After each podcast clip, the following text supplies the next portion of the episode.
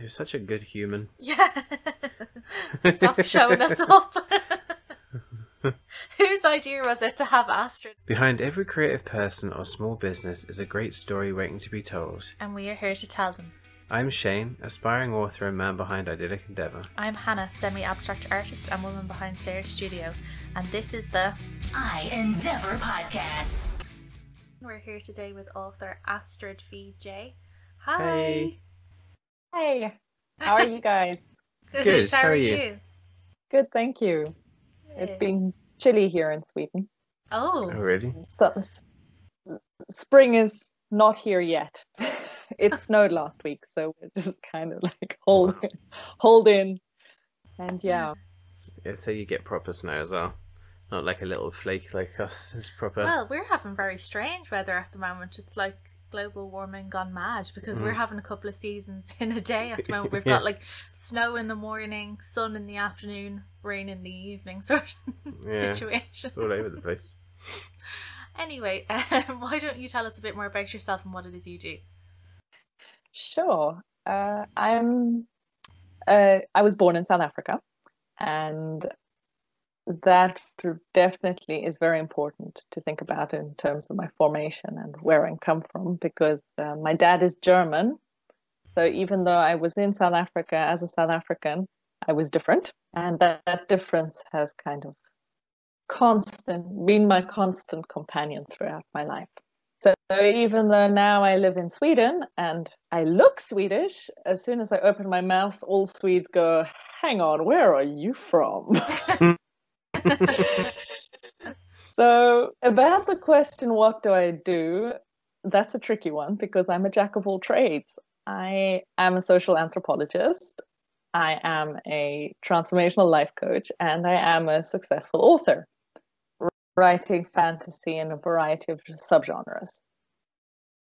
So yeah, I'm a bit of a complex, multifaceted person, and if I keep going on, we'll be here all night. So I'll leave it there and you keep going with your next question.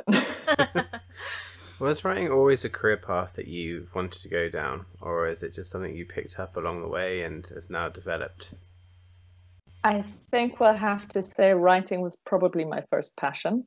Mm-hmm. I didn't realize that quite along the way, but I found out more recently when my aunt gave me some beautiful signposts that I wrote when I was 4.5 or 5 years old, with they're really cute actually, you know, completely misspelt, but I had this need to put things into writing even from that early age.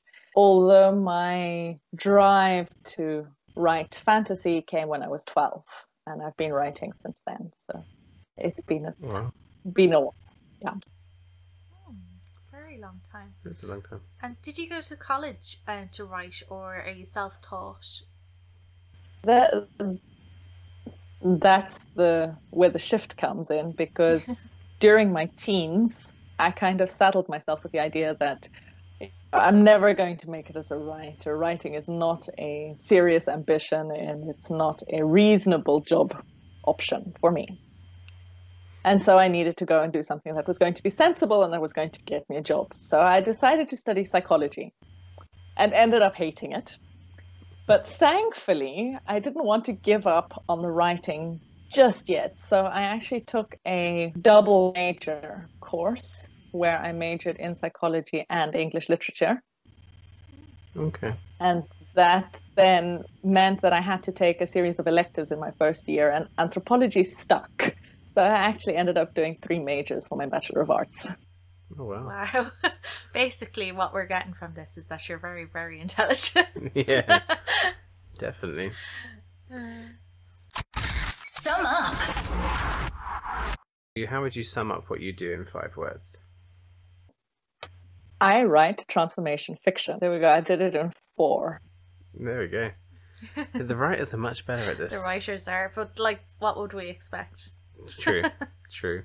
What was your earliest memory of wanting to write then? I know you just touched on an early memory there, but what was the earliest memory that you were like, yeah, that's what I want to do? It's not so much... Well, let's put it this way.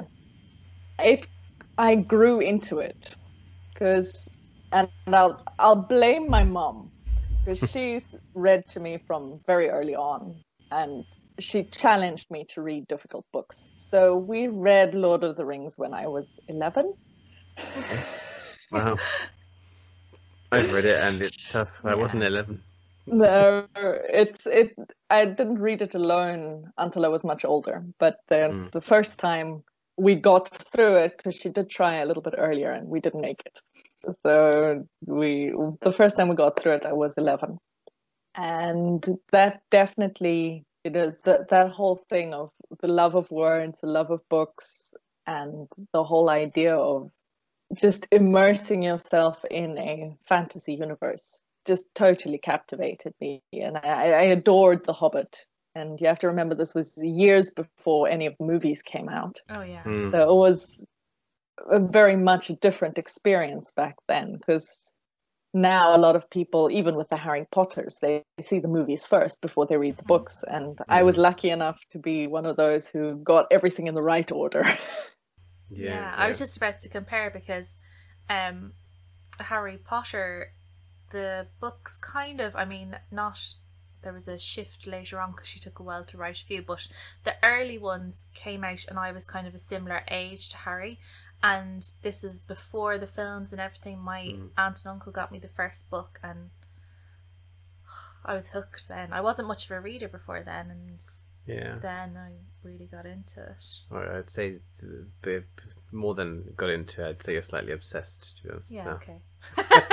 Yeah, the Harry Potters, I remember one of my aunts gave me the first two for Christmas, and I devoured them, and then I was like, when's the next book coming out? Yeah, I used to be the kid that like stay up all night and like read it all. I don't know how I got the information in. What a saddo. Yeah, when the fifth book came out, I was, you know, I said my dibs, and I was going to read it first. And then I had a vacation with my grandmother in Germany. So I had to finish the book before I left, because my sister and my mother were like these little vultures hanging over my shoulder going, when are you finished? And I remember speed reading the last 100 pages on the drive to the airport. Oh, wow. Because I had to like finish this book.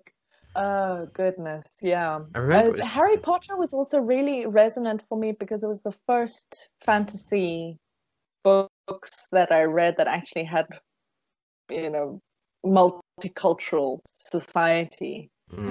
Because most of the previous ones were very much white, and that's kind of what got me into the writing when I was 12, before I got my hands on Harry Potter, was this idea that struck me, was that I wanted to write an African fantasy, because that I'd never read anything like that, and I really wanted to.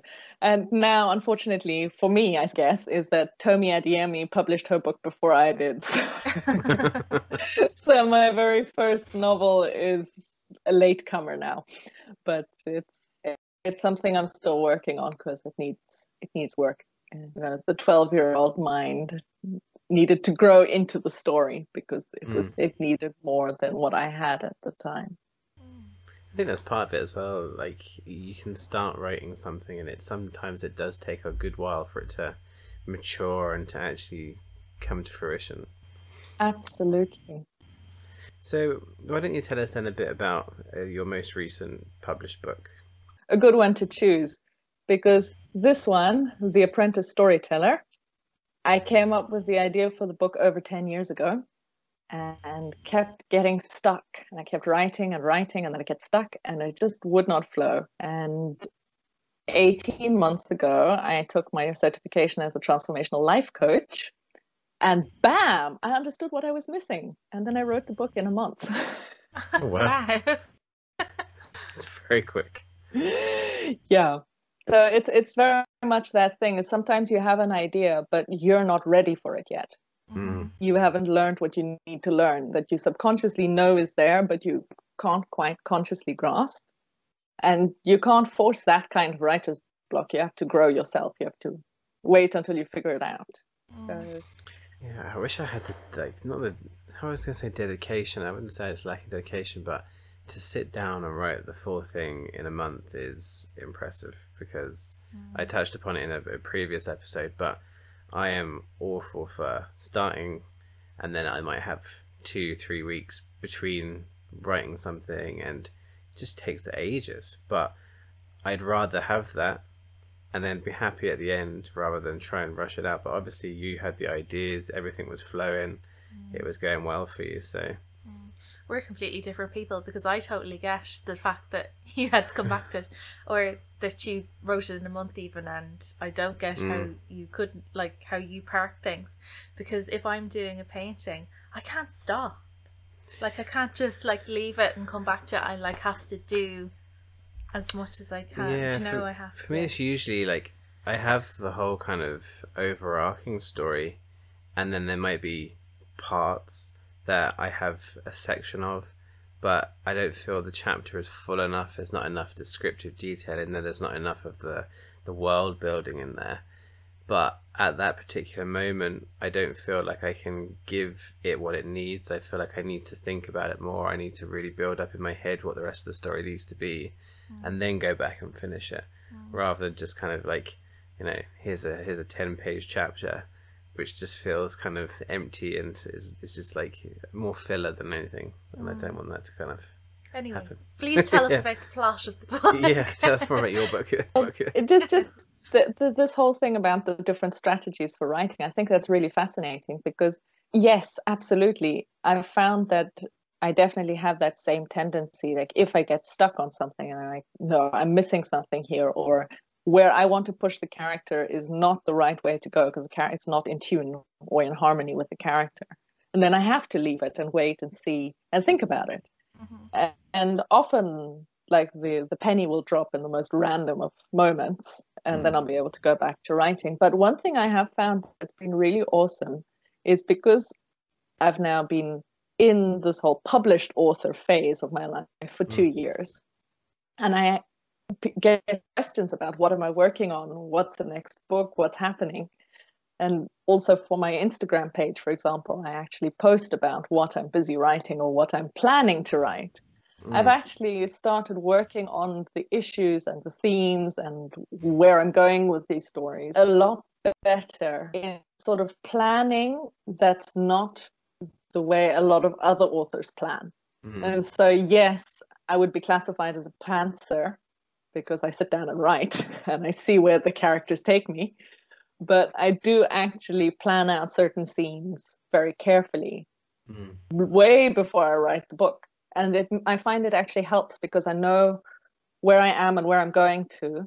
And then most of the fillers kind of work themselves out quite quickly. So yes, maybe I'll need to take a few hours break, but it'll only be a few hours, not several days like it used to be. Because yes, I definitely had that before. So The Apprentice Storyteller is pretty much what it says on the cover. It is a young boy who wants to learn the art of storytelling, and he comes across the best storyteller, the master storyteller of them all, the most famous in the entire empire, and that's the first storyteller he's ever met. And so he goes, well, whoa, I'm going to have to take this up. I'm going to have to make this storyteller accept me as her apprentice. And that takes a little bit of time, because Viola doesn't do apprentices. She's not that kind of person. As she puts it at one point, is she's just not a teacher. She's not born to that character. She doesn't have the patience for it, and she hates having to walk people through stuff. But the amusing thing is that the book is actually about how the apprentice teaches her the skills to achieve her dreams, because she's been living on the run for 20 years and hates her life and feels stuck and feels like she's never going to achieve anything of the things that she really wants to achieve. And so this boy shows her that, no, that's not true. You can actually reach for your dreams, no matter what the circumstances are. And I find it one of those congruencies of the universe that it took me 10 years to write the book, and then I wrote it 1 month before COVID-19 struck in China. And that then I was editing this book when we were in lockdown here in Sweden. Mm. And it kind of felt like, yeah, this is a book that needs to be out there. So everything in due time. It comes as a must. Mm. It sounds really interesting. Yeah, and I think actually a lot of people have found this time at home and stuff like that a kind of an opportunity to really push forward with projects they've maybe wanted to do for a long time and just haven't got around to doing them. So that's absolutely. So tell us then, and that's a little bit more about the idea of what I call transformation fiction, because yes, there is a genre called uplit, which is uplifting literature, and you know, amongst the most famous of that particular genre is Paulo Coelho's The Alchemist. And you also get other books that kind of fit in there, as like The Little Prince. And yes, there are books that give you an uplifting feeling, but I'd like to see it that I take it one step further, because I actually try to give my readers the groundworks for what building blocks exist for them to actually transform their lives themselves. So instead of writing a self-help book, I'm writing it as a fantasy novel. But it does have this aspect of actually teaching how we can achieve success in the face of adversity. That's a really interesting concept. So you're bringing all your knowledge together in your book. Yeah, that's really good. Mm. So why don't you tell us then about a character that you probably most identify with? Oh, that's a difficult one. Because I write a lot of myself into my different characters, or people who are very close to me. But I think we'll go for the first one, because she's special. So this is Aspiring, part one of the Siblings Tale. And Elizabeth is a 14-year-old girl who I wrote when I was 19 years old. Wow. Wow. And it is very definitely everything I hated about myself ended up in this character, and then she became everything I aspired to be. And she has a very special place in my heart. Mm. And was that your first? Was that your first book? Your first? It's my first published book. Yes. Okay, so that also, I suppose, has a kind of special place as well. Like your first is probably the most exciting, and then you know it kind of, not that it gets less exciting, but the first one is the real first on a lot of counts. Yes, absolutely, because it was the first book I finished writing, like, fully, and then it was additionally the first book I published, and it's the first book to receive an award. So that. Why don't you tell us a bit more about the award then? Sure, it has received 2 literary classics awards: silver in young adult fantasy, and gold for fairy tale retelling. And this is a retelling of the Grimm Brothers' lesser-known tale, Brother and Sister, which is it starts off about two children running away from home because their stepmother is an evil witch and has done awful things to them, and then transforms the brother into a deer. And then the sister takes care of the deer in a cabin in the woods until the king rides by one day and chases the deer, and the deer leads him to the hut. And then the king falls madly in love with the sister and marries her. And I like this particular fairy tale very much because it doesn't end when they get married. There's actually a whole section to the story after the marriage with, you know, dealing with the witch stepmother and having children, and you know, there's more to the story. That. It's not like life ends with marriage, like most most fairy tales kind of have that subtext. Yeah. And then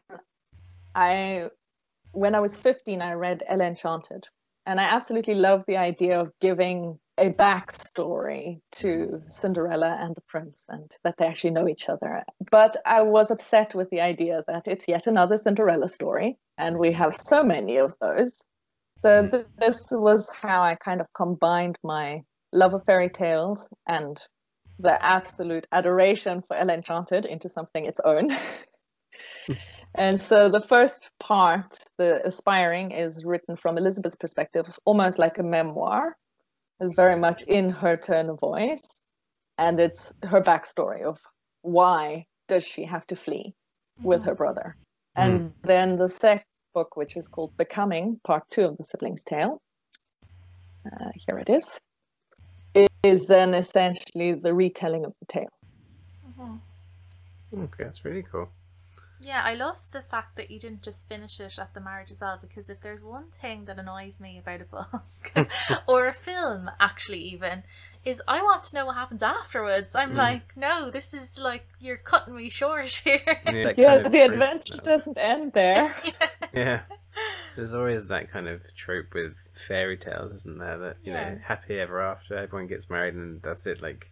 Life it's also stops. An implication that life stops when you get married. Yeah, yeah. Which isn't true. No, no, no, definitely not. So, do you always have like a clear vision of your next book, or does it just does it just evolve? I think the problem with me is that I've been at it for so long. I have so many ideas in my head that it's a matter of picking which one is it going to be. Mm. So. For example, with the Apprentice Storyteller, the original idea was a combination of this concept of the storyteller and the apprentice having their journey through land, but it was also a means to nest short stories, because I had a whole collection of shorter fiction that had kind of come to me in dreams, but I don't like short story and collections, just, you know, random. I needed it to have a sort of frame narrative that connects all of them together, even though they are separate stories. And part of the realization when I did my life coaching certification was that each one of the stories, these shorter stories, actually fits in with one of the key principles of transformation. So I, in the end, decided not to nest them in the story. They are all mentioned in The Apprentice Storyteller, but I've actually created a new series called The Word Mage's Tales. And that is now these tales, of which the first I just published 2 weeks ago for my newsletter subscribers. So that one's exclusive to my newsletter and street team. And in 2 weeks' time, I will be publishing on Amazon the next book, which is called The Artist and His Muse. Oh, wow. Very busy. That title. Yeah, I like the idea as well of you know, kind of giving that little exclusive to, you know, the people that follow you and the people that are close to or keep an interest in what you're doing. I think it's a really nice little idea to just like, here's an exclusive story for you guys. I think it's a really nice thing to do. Mm.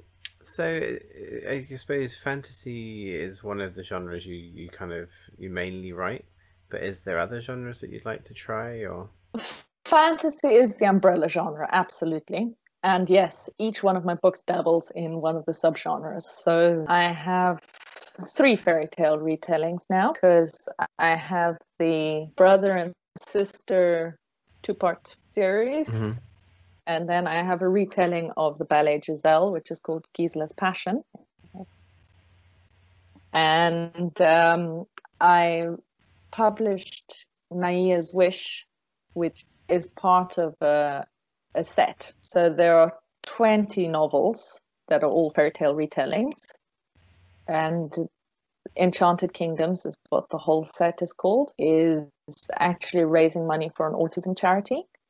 And that one it's a limited edition, so it won't be around for much longer. That's really nice. That's really nice. And so that's kind of the fairy tales. Then The Apprentice Storyteller is what I call fantasy space opera. Not a focus on actual technology. There's a focus on how the cult looks like with this technology, not so much what the technology does for people. And so that's why I call it a space opera. Cross. The Word Mage's Tales are all very historically influenced, so each one is set in a different time period from our time, but is also kind of set in the universe of Apprentice Storytellers. And I'm also currently working on the Itharinya project, which is a four anthologies where the authors together write a school year at the Gifted Blood Academy in Itharinya. So that one's quite a lot of fun because I get to work with other authors. That's been a lot of fun to write. And that one is fully young adult fantasy and obviously Magical Academy as well in the genre there. What would you do? If you weren't doing what you're doing, what would you be doing? As you said, that's got a lot. That's actually a trick question for me because I'm kind of doing it. Yeah. I work my day job as an administrator for a Swedish organization that helps Muslim associations get government funding for adult education.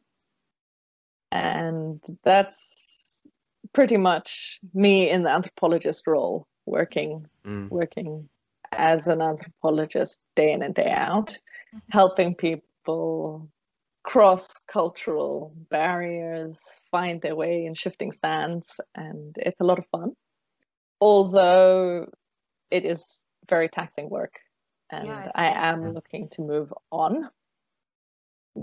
That said, there has been an opportunity for a PhD in social anthropology, so we'll see if that comes through or not, because if that does, the writing is going to have to wait. Yeah, you'd be very busy. Absolutely. And then the coaching, I do a little bit of public speaking in terms of just presenting what life coaching is about. I don't have any clients at the moment.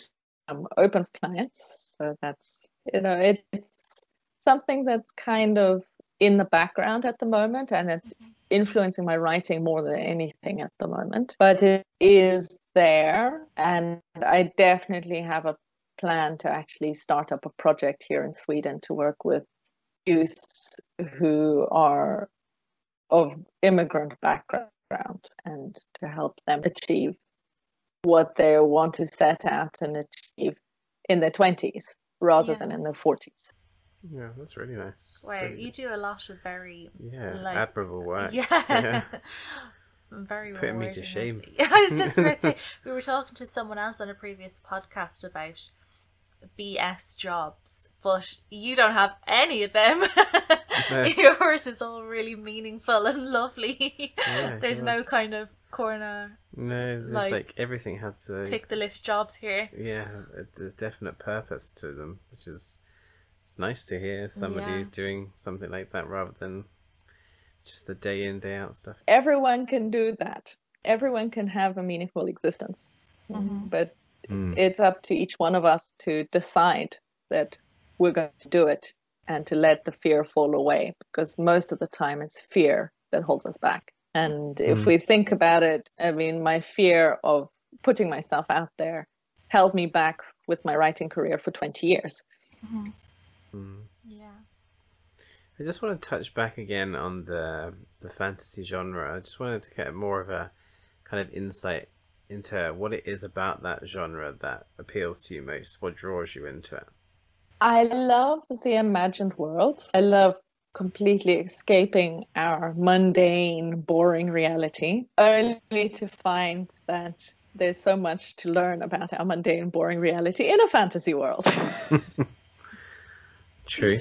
That's always appealed to me, is the fact that I can step out of my lived reality, have an experience, and then come back and actually realize that I can apply what I've learned. Mm. You have such a different way of thinking about things compared to so many other people. Yeah. Like, it's just, yeah, it's the psychologist, nice. I think, in you. Yeah. Definitely. You're apply. Like, you can apply what you've learned. I'm like, I can escape into that and then come back to my real life. Yeah. No offense. No, that's fine. It's fine. I can take it. So what advice would you give to people wanting to start writing? Well, why haven't you started yet? What's holding you back from starting? But to those who have started, I would say write from the heart. It's the one that I always say. It's really important to remember that when you're writing, it has to be authentic, because otherwise your reader is going to see that you don't mean what you're writing about. Or your heart isn't in it. They know this. A reader can see that. And those are the books that get put aside, that people don't ever finish reading. So don't write for the market. Like, it doesn't work. Write what you need to write, you know, your soul wants you to write, and the rest will kind of fall into place around that. Yeah, it's really good advice, and it's something that I think we've spoken to a few writers or authors on the podcast, and it's definitely advice that they've all given is don't just write, you know, what's trending now, what's the most, you know, trendy kind of stories or genres. Like, write from the heart, write from what it is you want to talk about, because as you say, that authenticity is what readers want, and that's what helps you stand out from the crowd. Like, if you just write the same as another book, you're gonna get lost. But that can be applied to anything as well. Like, you know, there's no point making a piece of clothing that is on trend. You should make what you want, and like, then people will see the love that you've put into that. You know, it applies to absolutely everything. Absolutely. Yeah. And studying. Don't study like I did what's going to get you a decent job, because it doesn't work. You need to study what, you know, you believe in, what you feel in your heart you want to be doing, because then you'll do well and you'll find a good job in that field. Yeah, I think if you're passionate about something, you have that commitment inherently within you to drive forward with it rather than forcing it, because then you just step aside from it and you just don't go back. Highs and lows. Can you tell us about one of the best highs that you've had while writing? Okay, maybe I'll rephrase that. I'll say that again. Don't get high. Yeah. Don't, because I think this is a perfect opportunity to share what my husband calls my habits. Okay. See, I have dealings with my editor and my book cover designer, and I have to save money every month to fund my habit. Yeah, okay. At least it's a legal habit. That's probably a good thing. So what's been the biggest high in your writing career, and maybe then one of the biggest learning curves you've experienced? Biggest high, and coupled to the biggest learning curve, was definitely the beginning of March, receiving the USA Today bestseller listing. That's amazing. That's really good. I joined the charity set Enchanted Kingdoms, and this was part of the aim. Yes, we wanted to raise money for charity, but we were also hoping to make the listing, and we pulled it off. It was a lot of work, and that's where all the learning came in. Was I learned so much about marketing, about how to position yourself with pre-orders and to really market a book before it even exists. I think that's one of the hardest things as well. Like, it's such a minefield. I think for anybody who's looking to start writing, it's one thing that maybe you should really look into, not to stop you from writing, but if you're looking to publish, is there is so much stuff to take into consideration, and it's very tough, really difficult. I mean, I've not published anything yet, in like the mainstream or anything like that. I've put a couple of short stories up on my website and stuff, but nothing officially published yet. But even looking at like the different roads you can go down, making a decision which way or the other you're going to go, or try and go, but there's just so much stuff. But I think it's a great thing, as you said, like pre-orders is really important to just get that kind of ball rolling and get the kind of the hype for what you're bringing out there. I think it's a really good idea, and something that actually no one else has really mentioned. I think that's very important. I mean, I think it's probably very difficult as well for people that are really excited to get their first book out there. I think there's probably a tendency to just rush it and get it out, but it's probably to your detriment to do that. You really have to kind of wait until the right time. Well, you do firstly, there's never a right time. It's like with having children. There's never a right time, but you just go ahead and you do it and you work your way through. But with the books, it's definitely good to have a brand that you're going to market. So it's good that if you have one book, that you at least already have a second one in the pipeline. Or if you're just going to write the one book, then you have to really market it well and get a lot of people hyped and helping you deal with it well before you actually release it. So that's with me, for example, that's my first three books were essentially flops in that they did not do well on release, but they gave me the opportunity to learn with each one and to expand my network in the time it took between each one. That by the time I launched my fourth book, I knew what I had a much better idea on what I was doing, so that when I got my cover back from my cover designer 4 weeks before my launch date and it was awful, I said, okay, no, I'm going to cut it here. I'm going to push out my launch date by 6 months. I'm going to get a proper cover done and I'm going to take my time and I'm going to use this opportunity to market my book in the meantime. And that was a very good. I had a complete book. It was fully edited. But I gave myself that time to just do the work, do the steps, and that was very useful because I did actually hit #1 new release for The Apprentice Storyteller. Wow. Well, I'm gonna ask you this question then. What do you think is the best way to market your book ahead of time? Considering, I suppose, especially if you manage to get straight to #1, that's pretty impressive. It depends on you, because what works for me doesn't work for somebody else. I am very good on, for some reason, I don't know why, that particular platform works very well. It just does. I kind of seem to have this natural ability to understand how it works and to use it to my benefit. I'm also pretty good on Facebook, but for example, Twitter, I have completely left because I don't want to even get involved with that nest of hornets at this point in my life. And I just felt that I'm not going to spread myself too thin. But so it might, some authors, Twitter works really well for them. Other authors are using TikTok and it's great for them.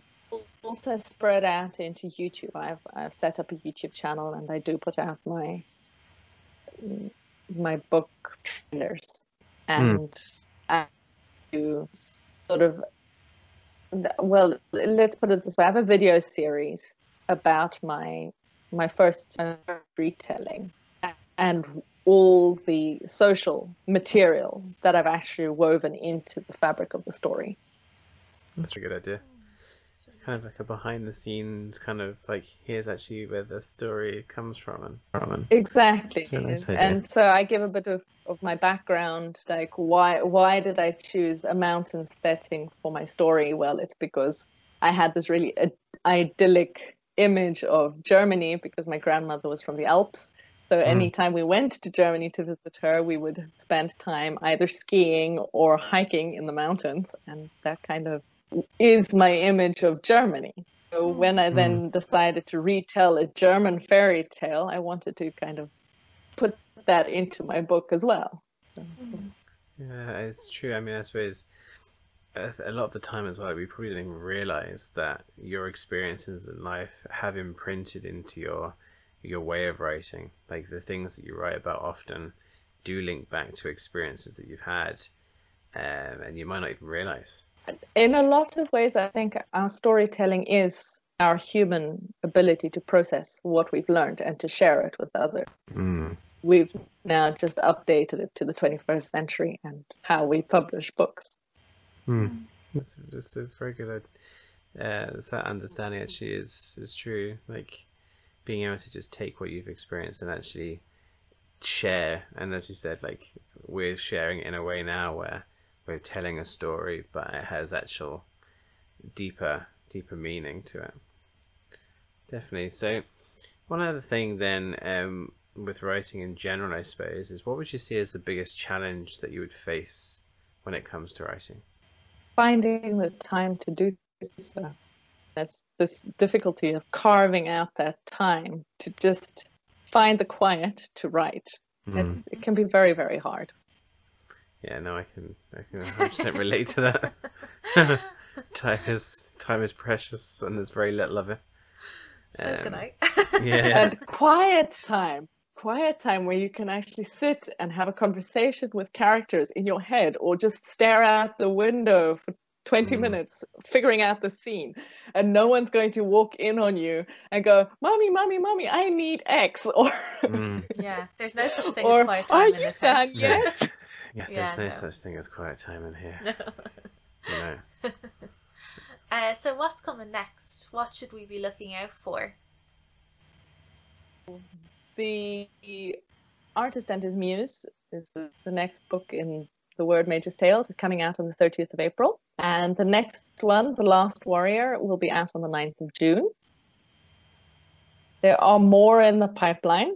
The Companion's Tale is almost done, so that one will also be coming out in the summer sometime. And then I have another charity project, which is a contribution to a collection of short stories about magical waters.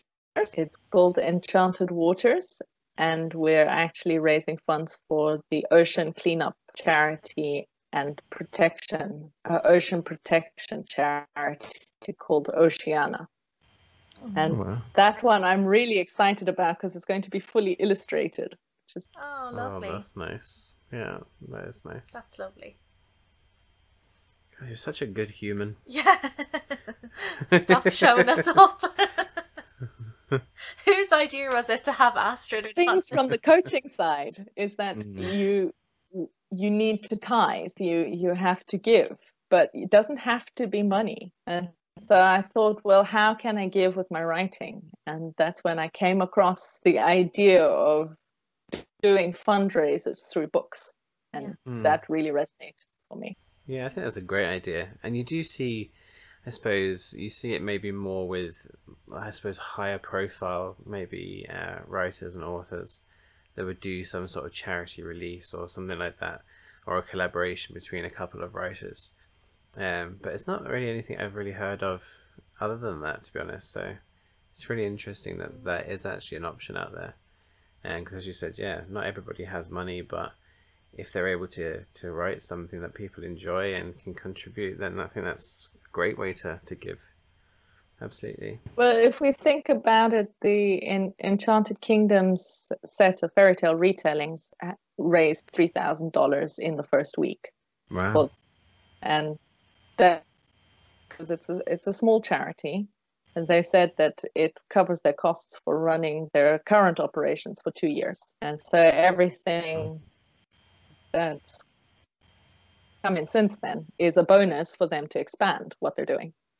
That's amazing. Really is amazing. Share the spotlight.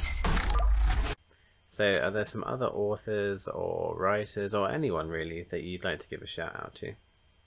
Totally. Always. I have some very great virtual friends because I've never actually met them in person, but they are amazing people and I love their books.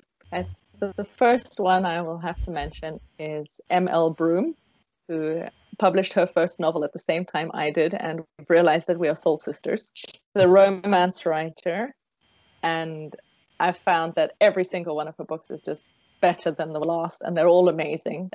The one she just published 2 weeks ago, you could just see her laying her soul bare in the pages. Even though it's a book, you can just hear her voice that she's telling her story. And that was, like I said, the authenticity really speaks to people. Her books do that for me.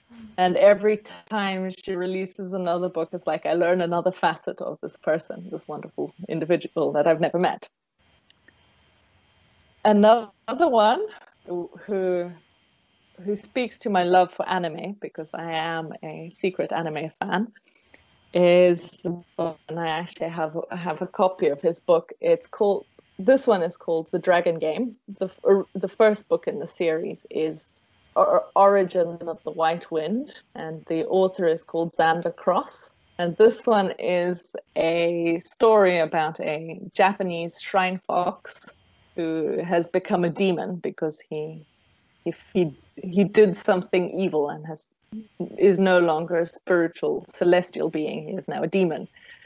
It's set in a future Tokyo, but with this whole concept of the Japanese pantheon of demons and gods and dragons, and it's just fantastic. I absolutely. That sounds good. I think I'd like that book. Yeah, you would. I definitely think. I'd like totally. That. I don't know if you know Rurouni Kenshin, the anime about the samurai Kenshin, but it's very much has that kind of feel to it. It's action-packed and full of battle scenes, and it's really, really awesome. And then the other one, which I'd like to share with you, is you're British, right? So you will get this. Shame. This book is The Sable Tales by Lawrence Switzer, and it is very much an American Canterbury Tales, and very, very humorous. Switzer's sense of humor is just hilarious. I mean, it's a story about the devil going on a train ride and all the people around him telling tales woven into this concept of the devil. And it's a ton of short stories, all completely disparate, just like the Canterbury Tales. I mean, they're not actually connected. But Switzer manages to connect them with little each one so that they kind of like play off each other. And you have this really hilarious story. It's very, You'd very funny. That sounds good too. Yeah.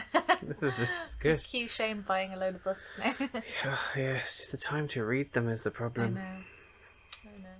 So where can people find you if they're looking for you? On Instagram. And then all my books are available on Amazon. And some of my books are available wide, so on iBooks and Scribd and Barnes & Noble's Nook and such likes. Brilliant. Okay, well, thank you so much for coming on. Yes, thank you. Thank you for having me. It's been great. You've made me feel like a worthless human. No, I'm joking. No, you're very inspiration. I'm only joking. No, like you really do so much for so many, and obviously you have a real passion for writing, and you're using that in a really kind of positive way. And I think that's a huge takeaway from this for me, is you can use writing in different ways, and you've really put it to a positive use. So thank you very much for sharing. Thank you. So that you don't feel discouraged and others don't feel discouraged, please remember, I've been at this for 20 years. I've overcome most of my barriers, and now I'm kind of finally reaching this point. Most people don't have to take that long. So guys, just go for it. Thank you very much.